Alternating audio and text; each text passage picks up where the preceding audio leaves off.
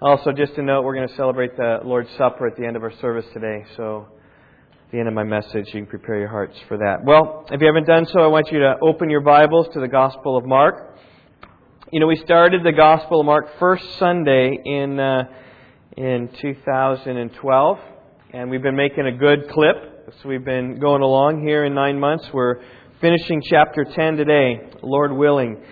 Um, the main message of the book of Mark is, is really twofold, though it, just tells a story of, of Jesus. But if we can pull out some major themes here, I think one is that Jesus came as a servant. He came to teach us, He came to help us, He came to heal us.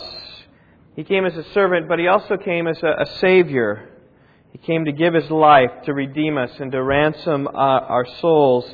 And so, a good way to combine these two, might you think about the Gospel Mark, you might want to say it's talking about the servant who saves the servant Jesus who saves us from our, our sin.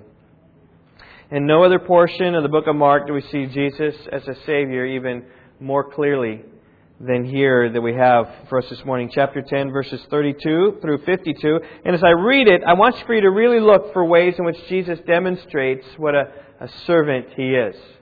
There are various clues here in the text that help us with that. Mark 10, verse 32.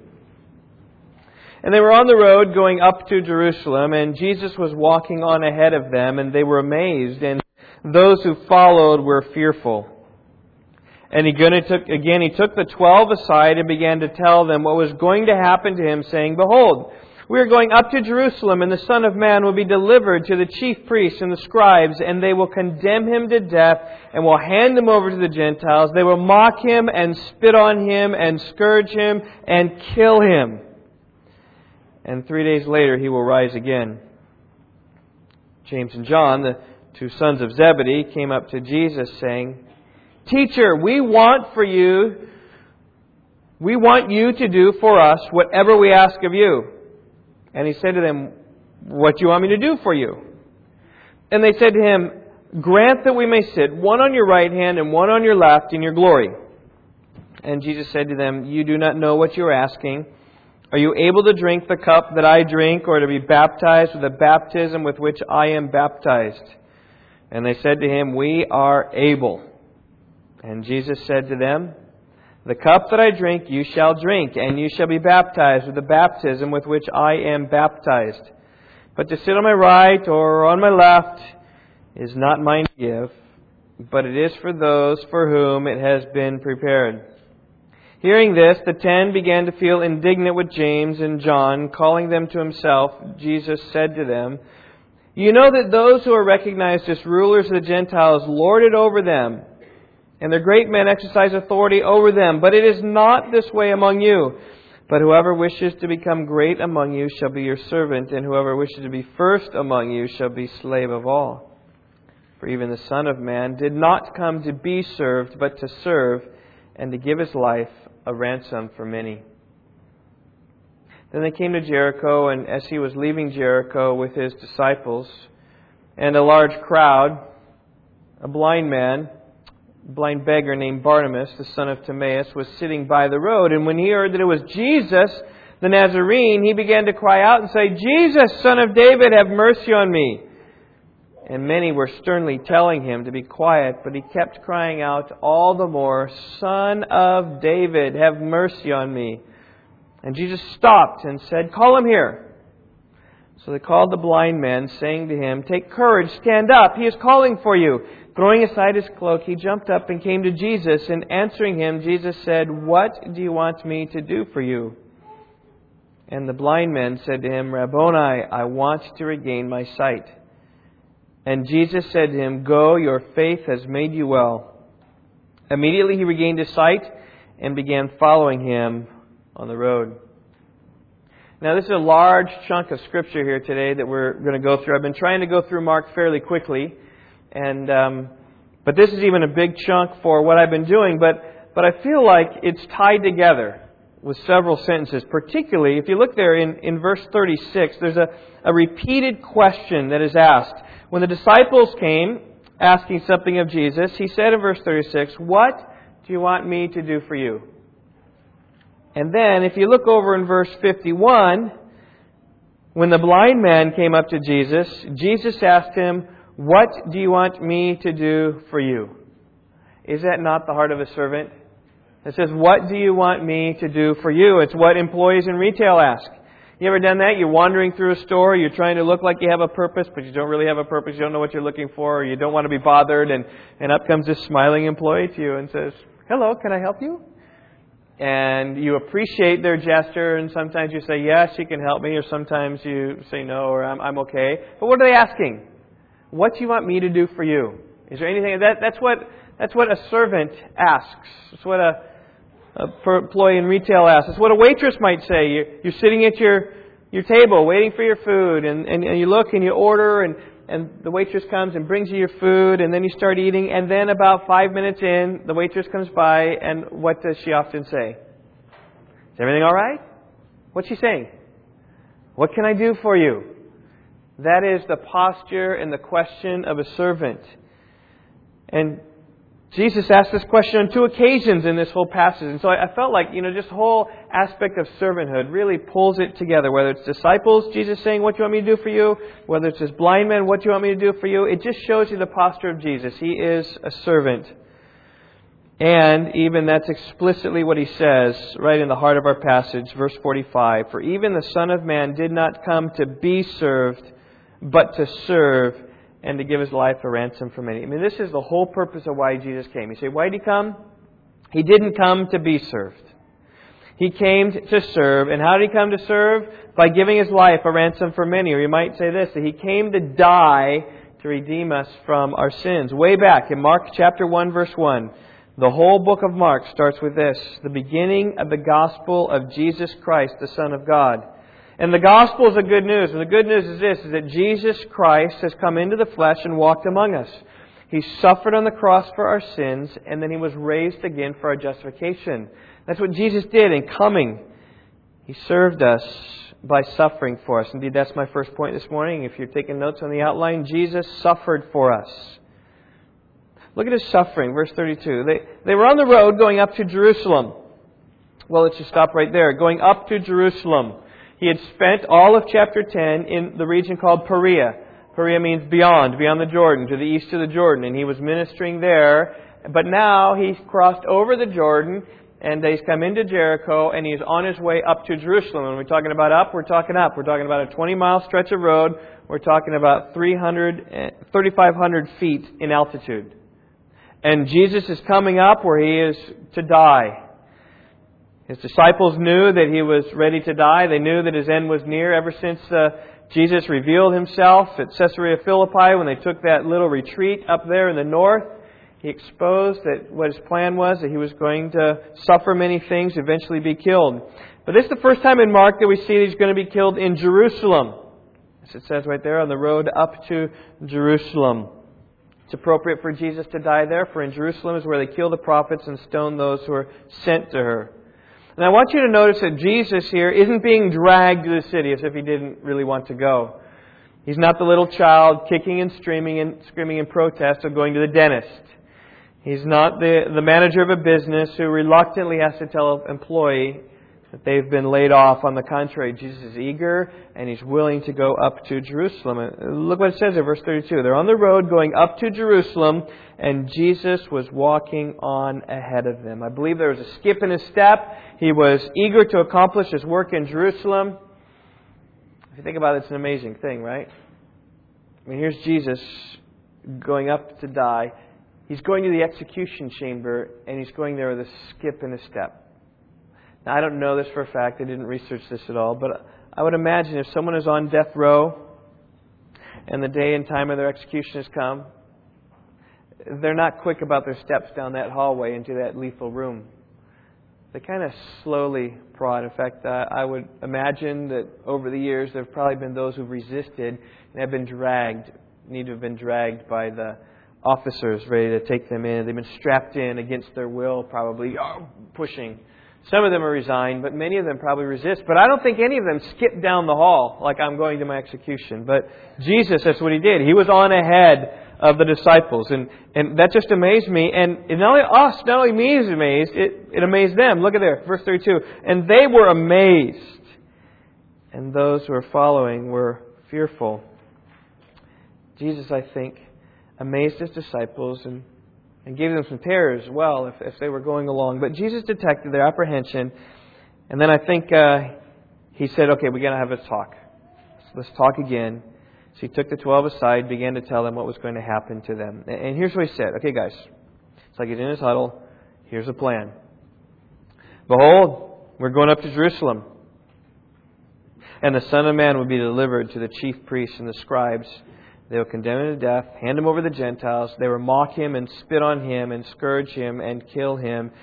And three days later he will rise again. This is the fourth time that Jesus says these words. First time, Mark chapter 8, verse 31. You can turn back there, and I encourage you, if you're marking your Bibles, it's a good thing to do. Write a little number one here, 831. Right after Peter confessed that Jesus was the Christ, he began to teach them. Right here's when he began that the Son of Man must suffer many things, be rejected by the elders and the chief priests and the scribes, and be killed, and after three days rise again. The second time came after the Mount of Transfiguration. Jesus was transfigured before Peter, James, and John. So they're coming down from the mountain. Verse 9 of chapter 9 says, put a number 2 here, it'd be good. He gave them orders not to relate to anyone what they had seen until the Son of Man rose from the dead. There's the resurrection. There, we're thinking about what, what exactly this means. And Jesus says in verse 12 then, how is it written that the Son of Man must suffer many things and be treated with contempt? So that one's not as clear, but it still is there. A, a resurrection is going to take place, but he needs to suffer first.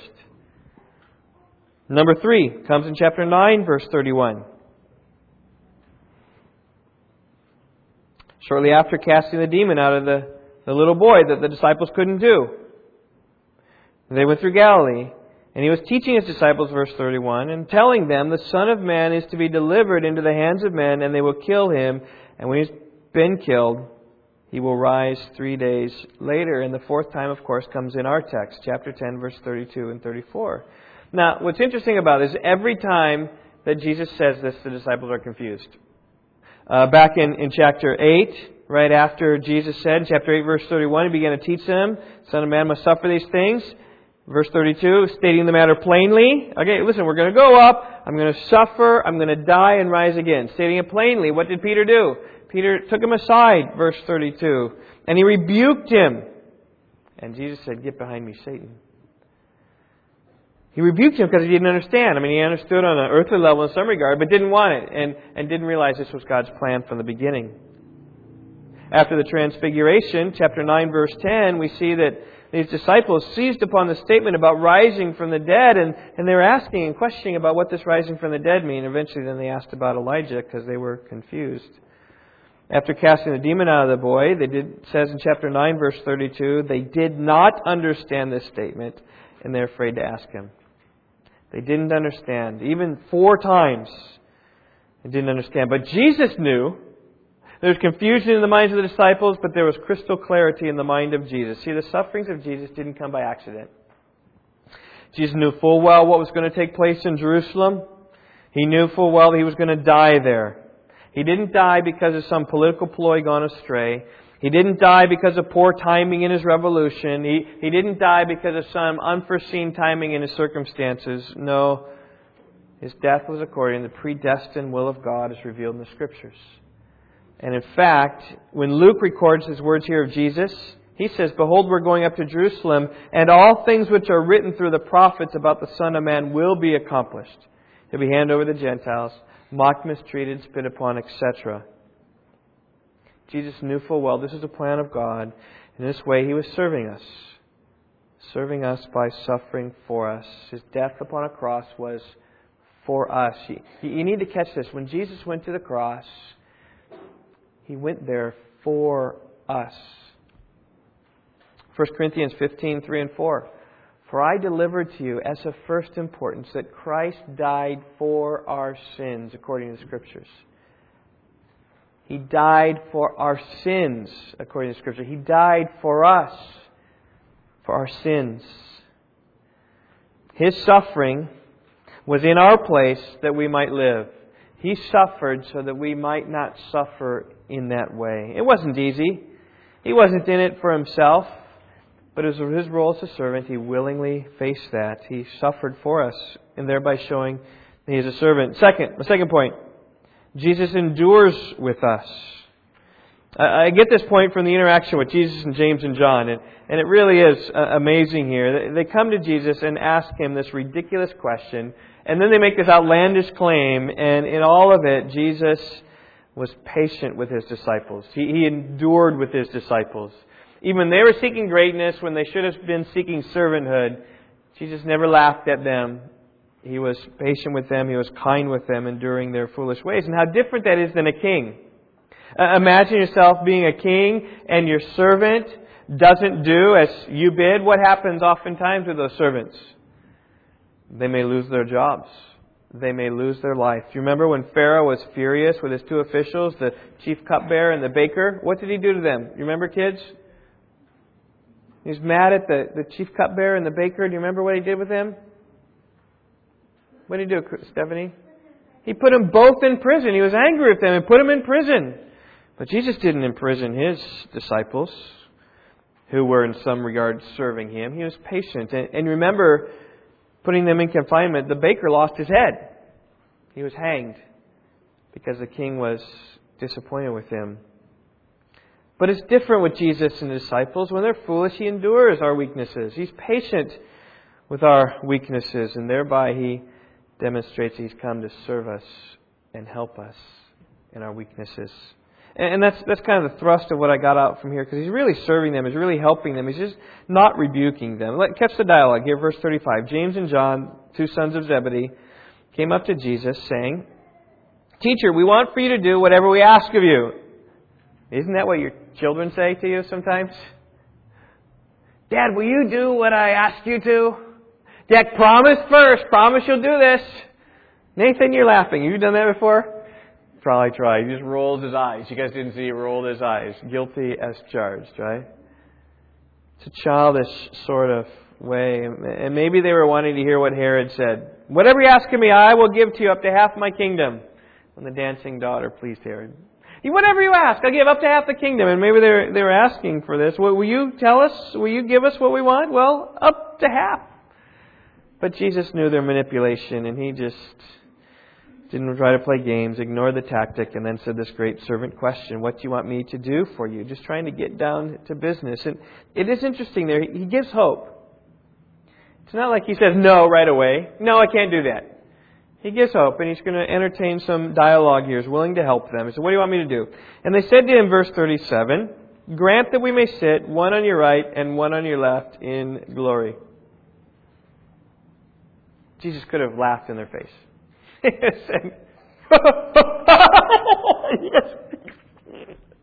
you don't have any idea what you're asking for. Could have mocked them, could have made fun at them, but he didn't. Catch the magnitude of this request. It's like going to vice president of Fortune 500 company and just asking, maybe your friends or some big, can, can I be a vice president too? Can I sit right with you? Or maybe it's asking the President of the United States for a place in his cabinet. But, but this, is, this is far greater. The President of the United States is a, a servant of the Lord. Case in point, Ezra chapter 1. What's the king's name? Artaxerxes. Cyrus, servant of the Lord. See at the right hand of Jesus, left of Jesus, would allow John and James to counsel Jesus on how he's going to run his kingdom. Jesus doesn't need such help. The, the request was outlandish. I don't think it's any accident that James and John were the one asking this question. They were privileged to see Jesus in his glory in the Mount of Transfiguration. They saw his glory. They knew what, a bit of what it was about. And I think they said, We, we want that, Jesus. In fact, even look at how it says it here. We, we want to sit on the right and the left in your glory. Probably referring back to the, the glory of the Mount of Transfiguration.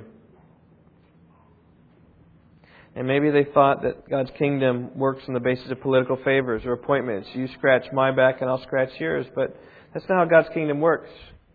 Now, that's not to say that there's not a way to the top of God's kingdom. There is a way to the top of God's kingdom. But the way up is down. It's the way it's always been for God's purpose. Before Moses led the people out of slavery, he first had to go down 40 years in Midian. Before David was able to rise to the throne, he had to endure constant attacks of the jealous king. And when Paul was tempted to be lofty and exalted himself, God gave him a thorn in the flesh. And when Jesus came, he was humbled first. See, what's in case for us, we want to be high and exalted in the kingdom. We need to take the low path as the way to get high in the kingdom. Jesus, although existed in the form of God, right, the highest being in the universe, the highest being outside of the universe, God Himself, He did not regard equality with God a thing to be grasped, but He emptied Himself taking the form of a bondservant, being made in the likeness of men, being found in appearance as a man, he humbled himself by becoming obedient to the point of death, even death on a cross. So, so he's high, exalted, comes low to the lowest low, dying on the cross. For this reason also God highly exalted him and bestowed on him the name which is above every name, so that at the name of Jesus every knee will bow, of those who are in heaven and on earth and under the earth, and every tongue will confess that Jesus is Lord to the glory of the Father. But, but do you see the reason why Jesus was exalted so high? Because he took the path to greatness in the kingdom is low of low. In fact, it says in Philippians chapter 2 verse 9, when he went to death and death on the cross, it says, for this reason God highly exalted him. The reason God exalted him high is because he went lower than the low. You want to sit the right or left of Jesus? Then experience depth of suffering with Jesus As one commentator said, a request for glory is a request for suffering. And it's what Jesus was getting at right here in verse 38. You do not know what you're asking. I mean, this is too large for you. And he says, trying to work through them patiently about what it's going to take if they're going to sit there, if they want to be there. And notice also, Jesus in no way dissuaded. He didn't say that's a bad request.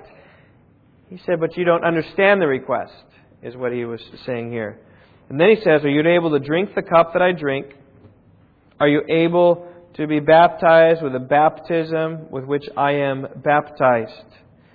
With these words, the cup and baptism, he's just trying to uh, allude to his sufferings. Remember in the cup, he talked about that in the garden of despair. He would. He said, Abba, Father, all things are possible for you. Remove this cup from me. Nevertheless, not what I will, but what you will. What, what's the cup? The cup is the cup of death.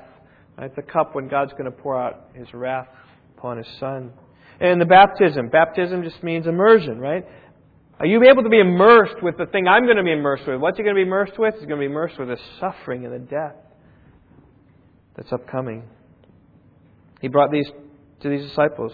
Can you drink the cup? Can you be baptized? And because if you want glory, suffering is necessary. A request for glory is a request for suffering. And yet they had clueless confidence. For here, verse 39, they said to him, We are able. and Jesus could have just laughed at them. You're able. What are you talking about? There's no way. Well, he said, Okay, there is a way. You shall drink the cup, and you shall be baptized with the baptism which I am baptized. So you're going to suffer. You're going to be, be baptized and immersed in this way. But, and then he says, I can't give this to you. To sit at my right or my left is not mine to give, but it is for those to whom it has been prepared. Now, these words, Jesus put James and John back where they needed to be. They wanted status, and Jesus gave them suffering. But in giving them suffering, he gave them the path they so eagerly desired, and they got suffering. John was the second martyr of the church. Stephen died first, was stoned to death. And in Acts chapter 12, we read how James was put to death with a sword. Less than 10 years after the statement, he was dead, killed by the sword. John suffered as well. He spent his final years on Patmos, that destitute island, because of the, test, the Word of God and the testimony of Jesus. Now, when we think island, we don't think Hawaii or Tahiti, we think Alcatraz. It's a terrible prison sort of place. It wasn't a, a great place to be. James and John drank the cup of suffering, and you know what? They received some measure of glory. We read in Revelation 21 in the New Jerusalem, speaks about the names of the two men, these two, along with all other 12 disciples, are inscribed upon the 12 foundation stones of the city. Other than that, we don't know of any area of prominence which they will have in heaven. Maybe we'll know. Maybe someday when you're in heaven, you can look to Jesus and then If you can bear to do this, take your eyes off of Jesus and look to the right or to the left of Jesus and see if maybe John and James are there. My suspicion is they're not because God has declared, I will not give my glory to another. If their seat is right and his left, they're seated to the far right of him and the far left of him. Not counseling Jesus in any way. But you notice how patiently Jesus endured the disciples, talking about this theme of suffering, enduring with them, telling them what suffering is about, how to be a servant. All right, well, he suffered for us. He endures with us. Thirdly, he teaches us. And here he teaches us about suffering. Teaches us about what it means to be a servant. It's all set up by the comment in verse 41. Hearing this, the ten began to be indignant, to feel indignant with James and John. Well, James and John weren't the only ones who were wanting the glory. They were simply the ones who were crafty enough to think of this way to ask Jesus for it. And they were the ones bold enough to actually ask him.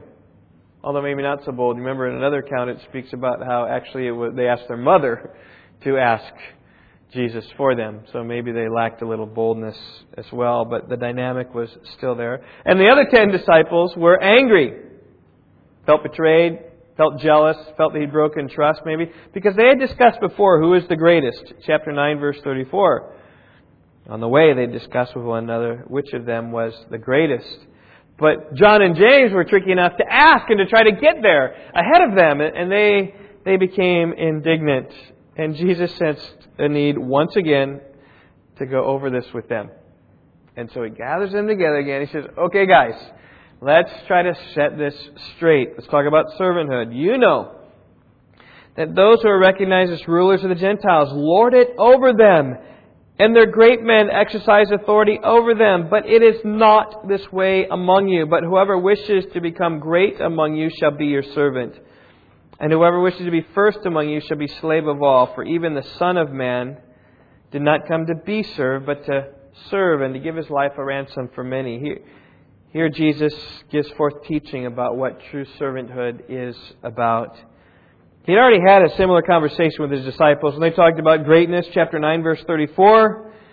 He sat down with them, called the twelve, and said to them, here it is, same, same flavor of teaching. Here in our text, it's expanded a little bit more, but in chapter 9, verse 35, same thing. If anyone wants to be first, he shall be last of all and servant of all.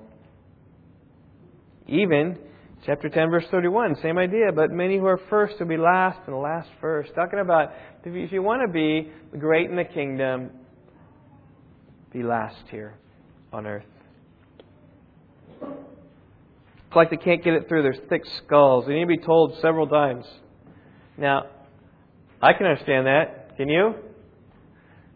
Difficult things are need to be repeated again and again. Especially in this case, it's counterintuitive. Everything within us thinks the opposite. We think we want to be prominence. What do we do? We get to be the first in line. We want to have success in our company, and then we just we're bold out there, just showing off what we can do, what we've done.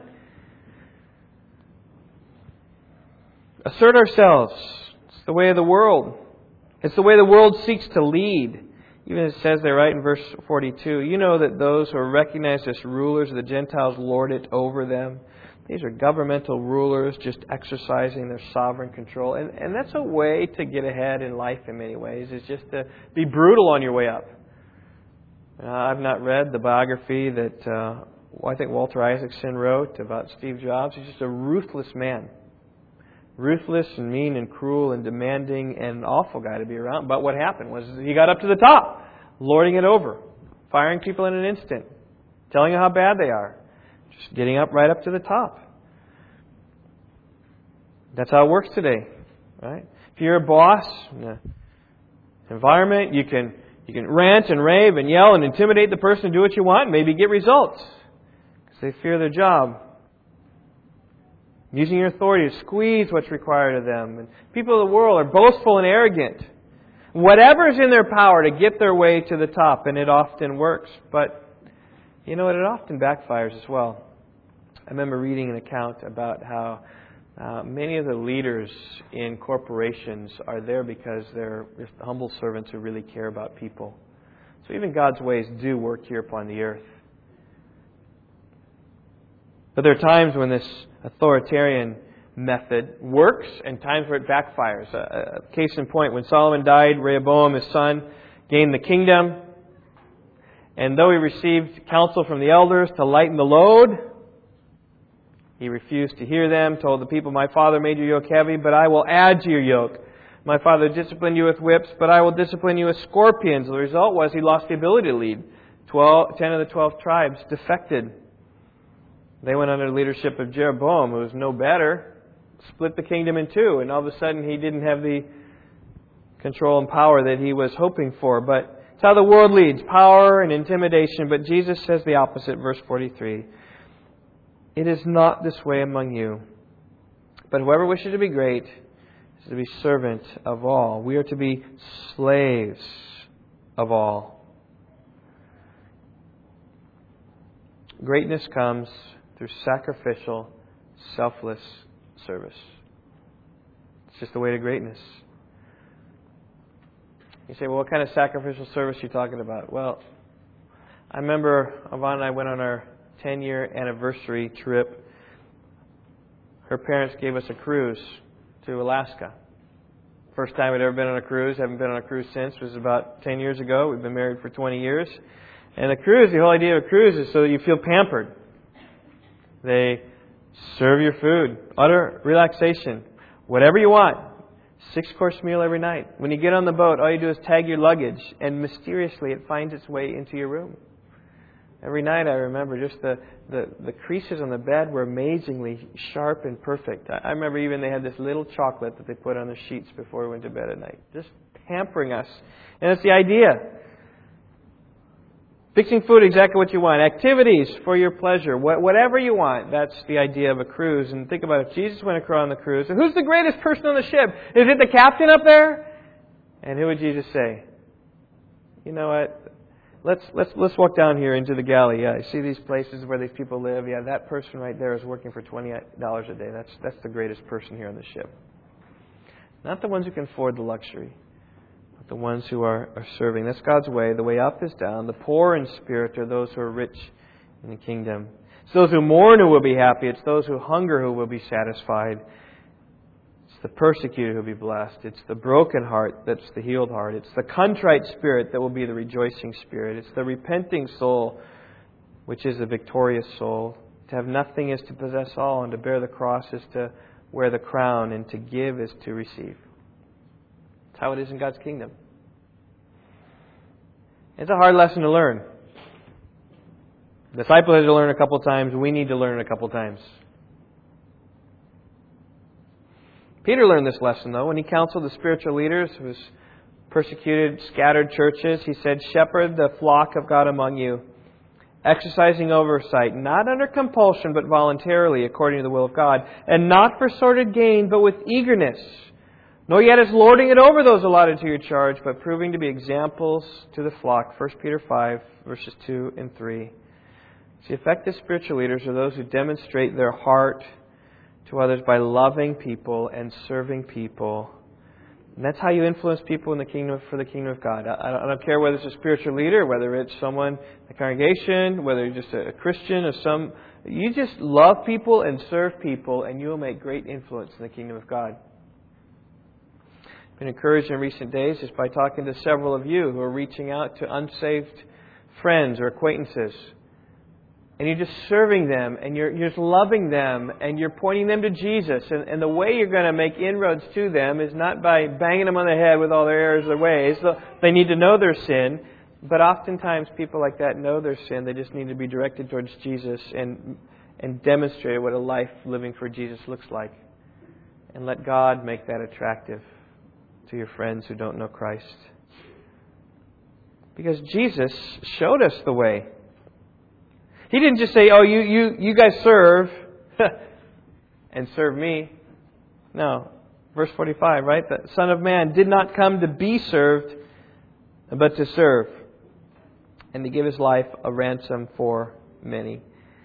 He showed the way. It's not merely he told his disciples what to do, he demonstrated for them See, the Lord of the universe didn't come to enjoy the pleasures of the earth by suntanning on Hawaii, served around by his disciples, living a life of luxury.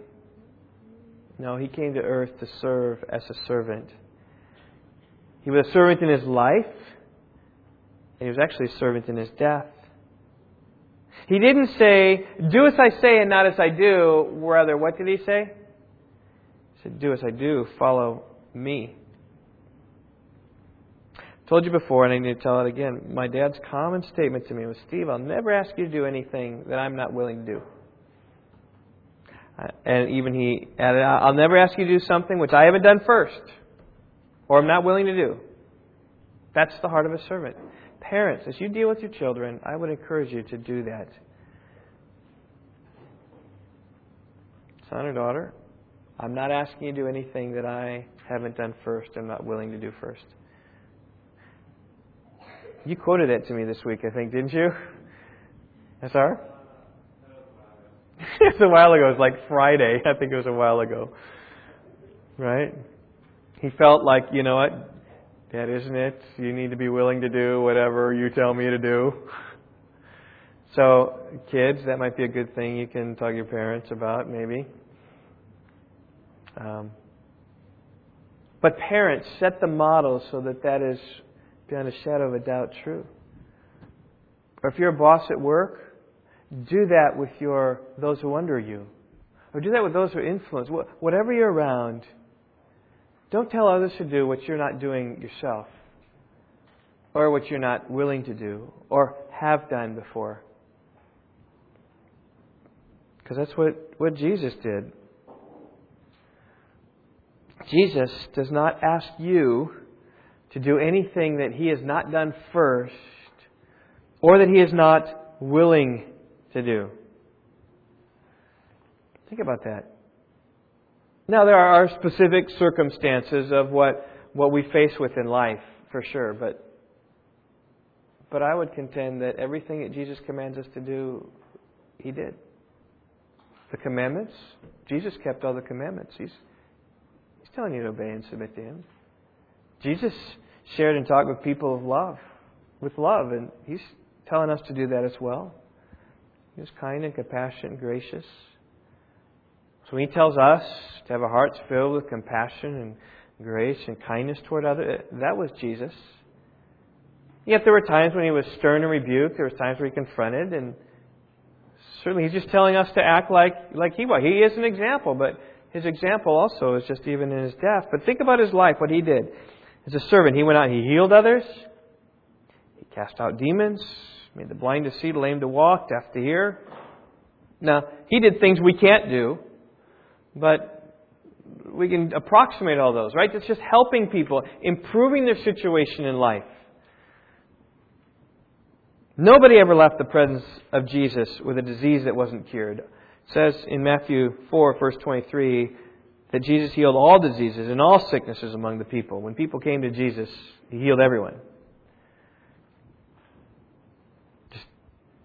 when they're faith healers and people leave unhealed, it shows that they're not true faith healers because Jesus healed everybody.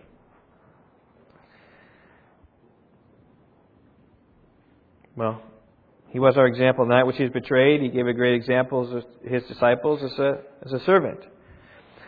Phil read this for us, right? John 13. He was there in the upper room. His disciples were all there, and he's the one that got up from supper. He's the one that laid aside his garments. He's the one that took a towel, girded himself with that, got down on his feet, and starts has his knees and starts washing the feet of the disciples. Even the most dirty, scummy, yucky thing Jesus did. So, kids, when your parents ask you to clean the bathroom, know that Jesus washed the disciples' feet It's probably a yuckier job than cleaning the bathroom. It's the lowest task that Jesus could have done. Washing another's feet was only for the slaves of the house. Well, I'm not going to do that. That's below me. Nothing was below Jesus. And and in terms of your status of who you, his being was here and nothing was below him. And if our being is here, being human, how low should we go?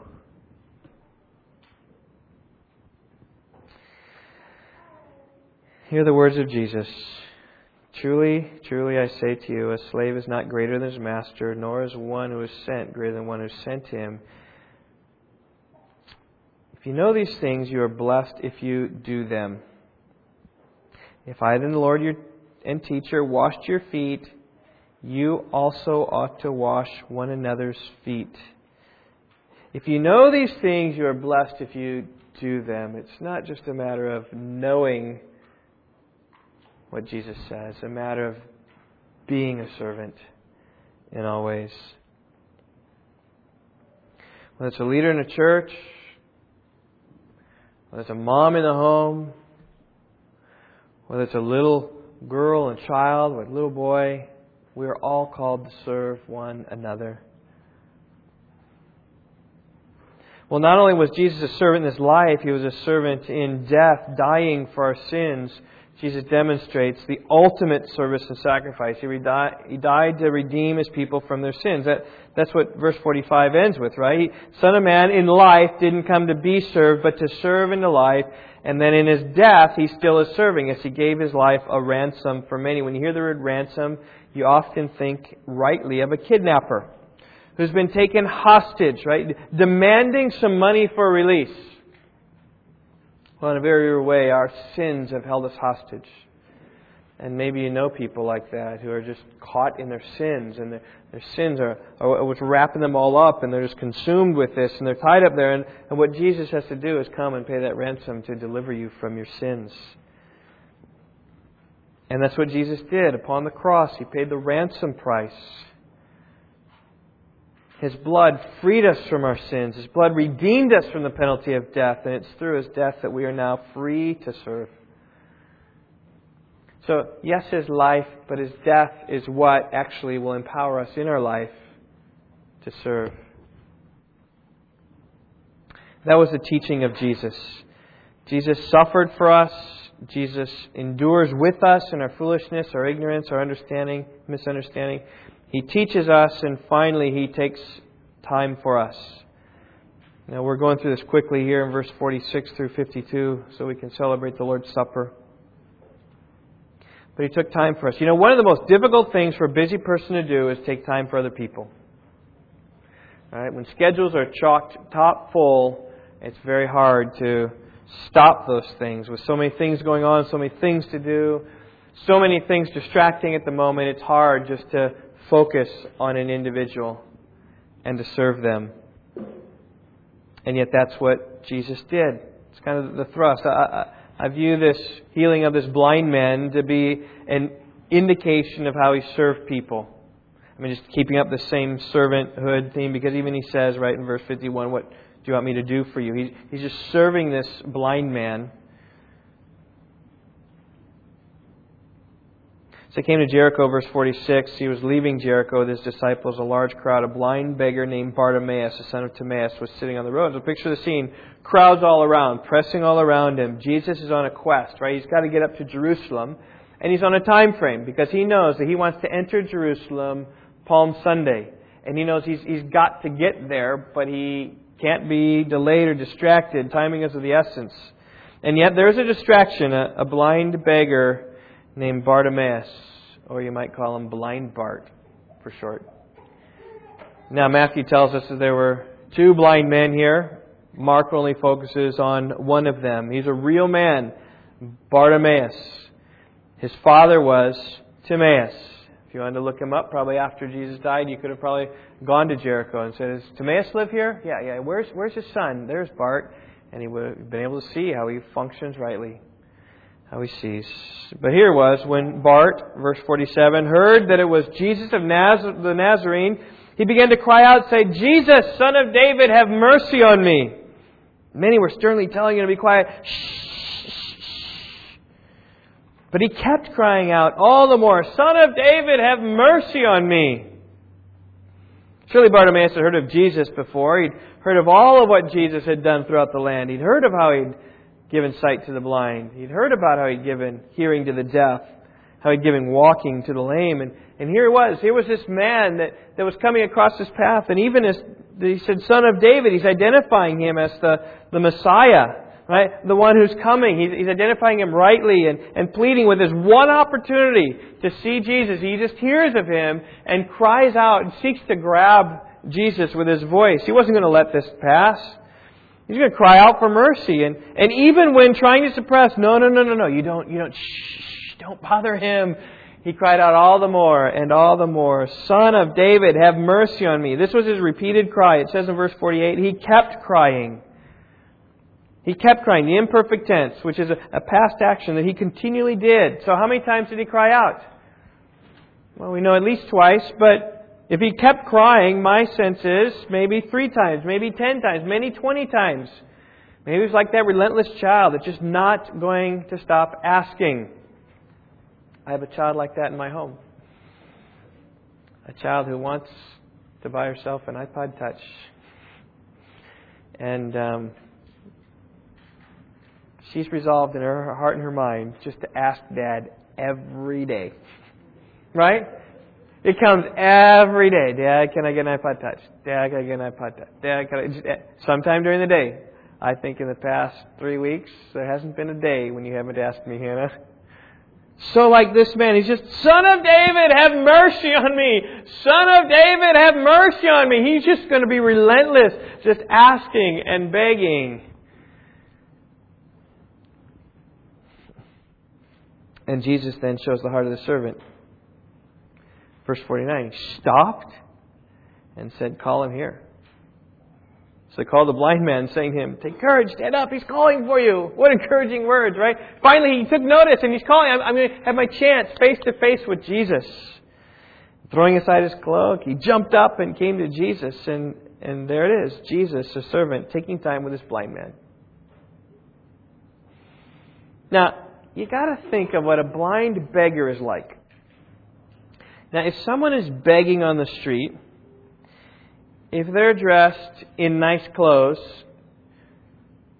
sitting there asking for money, how, what uh, are they going to be good at that or bad at that? If I go downtown Rockford today, right, and whatever, put out a baseball cap, dressed as I am, looking for money, I don't know how successful I am, but the one who's dirty and disheveled and unkept and stinky, perhaps there's some compassion that there's a reason he needs something. And so I don't think this is one of the most beautiful men, handsome of men. He was probably an ugly, unkept, clothed in rags, dirty beggar begging for mercy. But how typical this is, right? Jesus will go to low people who need help and give them the time of day. And he asked the question of this man, What do you want me to do for you? Jesus is willing to help this man. And he wants to know what this man wants. He's kind of drawing him out a little bit. And verse 51, the blind man said, Rabboni, I want to regain my sight. And Jesus said to him, Go, your faith has made you well. And immediately he regained his sight and began following him on the road. He gave him exactly what he wanted.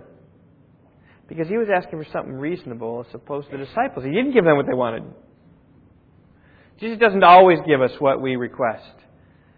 But if there's a genuine need, there's genuine faith, there's a genuine love, he often is disposed, I think, to give us what we need.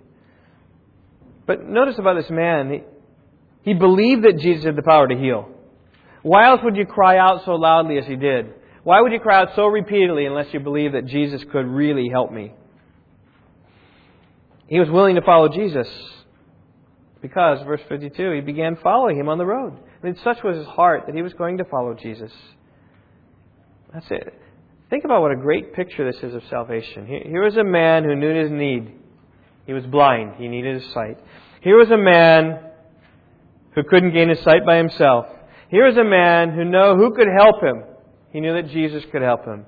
Here was a man who pleaded the mercy of Jesus. He knew that he wasn't going to get his sight back because of any merit. Look at how good I am, Jesus. I deserve to have my sight back. He didn't do that. He just pleaded mercy. This man was willing to do whatever it took to gain his sight. Again and again, crying out, crying out, crying out, just beseeching and pleading and begging with the Lord. This man professed his belief that Jesus could heal him in verse 51. I want to regain my sight. I, I know you can give me sight, so please give me sight. He was healed by his faith. Jesus connects his faith with his healing. Go, your faith has made you well. The man followed Jesus immediately. And I just this is how we come to Jesus. We see our need, that we have sinned before a righteous and holy God. And we know that we can't solve our problem ourselves because there's no way we can atone for our sins in of ourselves. And we know, though, that, that Jesus has the answer to cure us of this sin problem. And so we come to Jesus, we plead His mercy. We don't plead anything in of ourselves. We plead just that He would be merciful to us. Furthermore, we're unashamed of trusting in Jesus to forgive. And this beggar was totally unashamed. He, he, he would cry out and cry out and cry out, make a spectacle of himself. I'm not ashamed of the gospel, is what Paul says. We ought to be unashamed that we're believing in Jesus, trusting Him for forgiveness. And we profess our faith in Jesus. I believe you. Lord, yes, you can heal me. And through faith, by God's grace, through the mercy of Christ, we're healed. And once healed, what do we do? We willingly follow our Savior. Now, uh, all those things are, are just true of the gospel, right? Just seeing our need, we can't do it. Jesus can do it. We plead His mercy. We trust in Him to do it. He does it. He gives us joy, and we follow Him. Is that you? Are you like this blind man? Can you relate, maybe on a spiritual realm? But Jesus is a servant there, waiting, waiting to heal, waiting to help. And we simply need to plead His mercy upon us. I, I trust that's where many of you are. Most. Kids, I hope that you just understand. Just plead the mercy of Jesus. He's the only way. It's really what it's appropriate time we have to celebrate the, the Lord's Supper. Really rejoice in the suffering of Jesus on our behalf. Right? Turn over to Luke, Mark 14. Here Jesus speaks about how he's going to serve. This was the Passover meal. It says in, in Mark 14, verse 22, While they were eating, he took some bread, and after blessing it, he broke it, and he gave it to him, says, Take it, this is my body.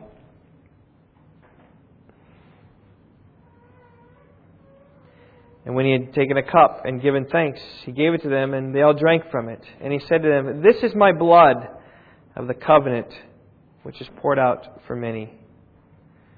Truly I say to you, I'll never again drink of the fruit of the vine until that day when I drink it new in the kingdom of God. This is my last meal. And we know from other accounts that Jesus tells his disciples to do this in remembrance of me. And as often as we do this, we should do it in remembrance of Jesus. And that's what we're doing. We're just remembering how Jesus was our servant, dying upon the cross for our sins, right? We we take the bread like he tells us to do, as symbolizing his body. We, we drink from the cup as Jesus told us to do, as symbolizing his blood of the covenant. And what's the covenant? The covenant is you're going to forgive those who trust in him. He's going to give us new hearts, Ezekiel 33, Jeremiah 31.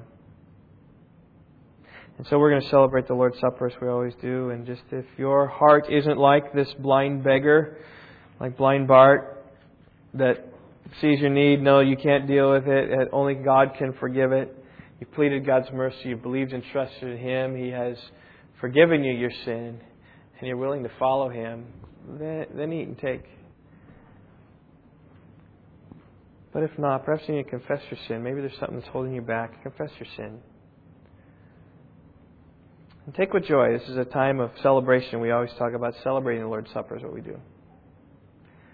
So it's a time to really rejoice in the forgiveness that we have in Jesus through this um, eating and drinking. Let's let's pray. Father, we do thank you for Jesus that he came as a servant for our sins.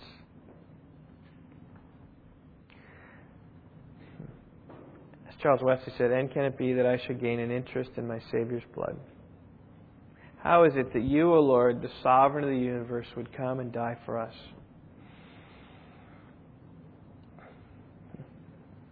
I pray, Lord, you'd help us to feel the weight of that, then the weight of the, the joy and gratitude that we ought to re- have in experiencing forgiveness of sins. We ought to go away with a skip in our step, like a blind man who has been healed. So, Lord, I pray as we eat and drink, I pray we would do as Paul told us in 1 Corinthians 11 to examine ourselves, just look at our hearts, and plead your mercy. God, that's all we're doing here today. Just eating and drinking as you tell us to do, and pleading your mercy as you model for us, you told us to do. And I pray, O oh Lord, that you would God, give us the joy of salvation uh, from knowing that you died for us and becoming a, our servant for us. We thank you and love you in Jesus' name. Amen.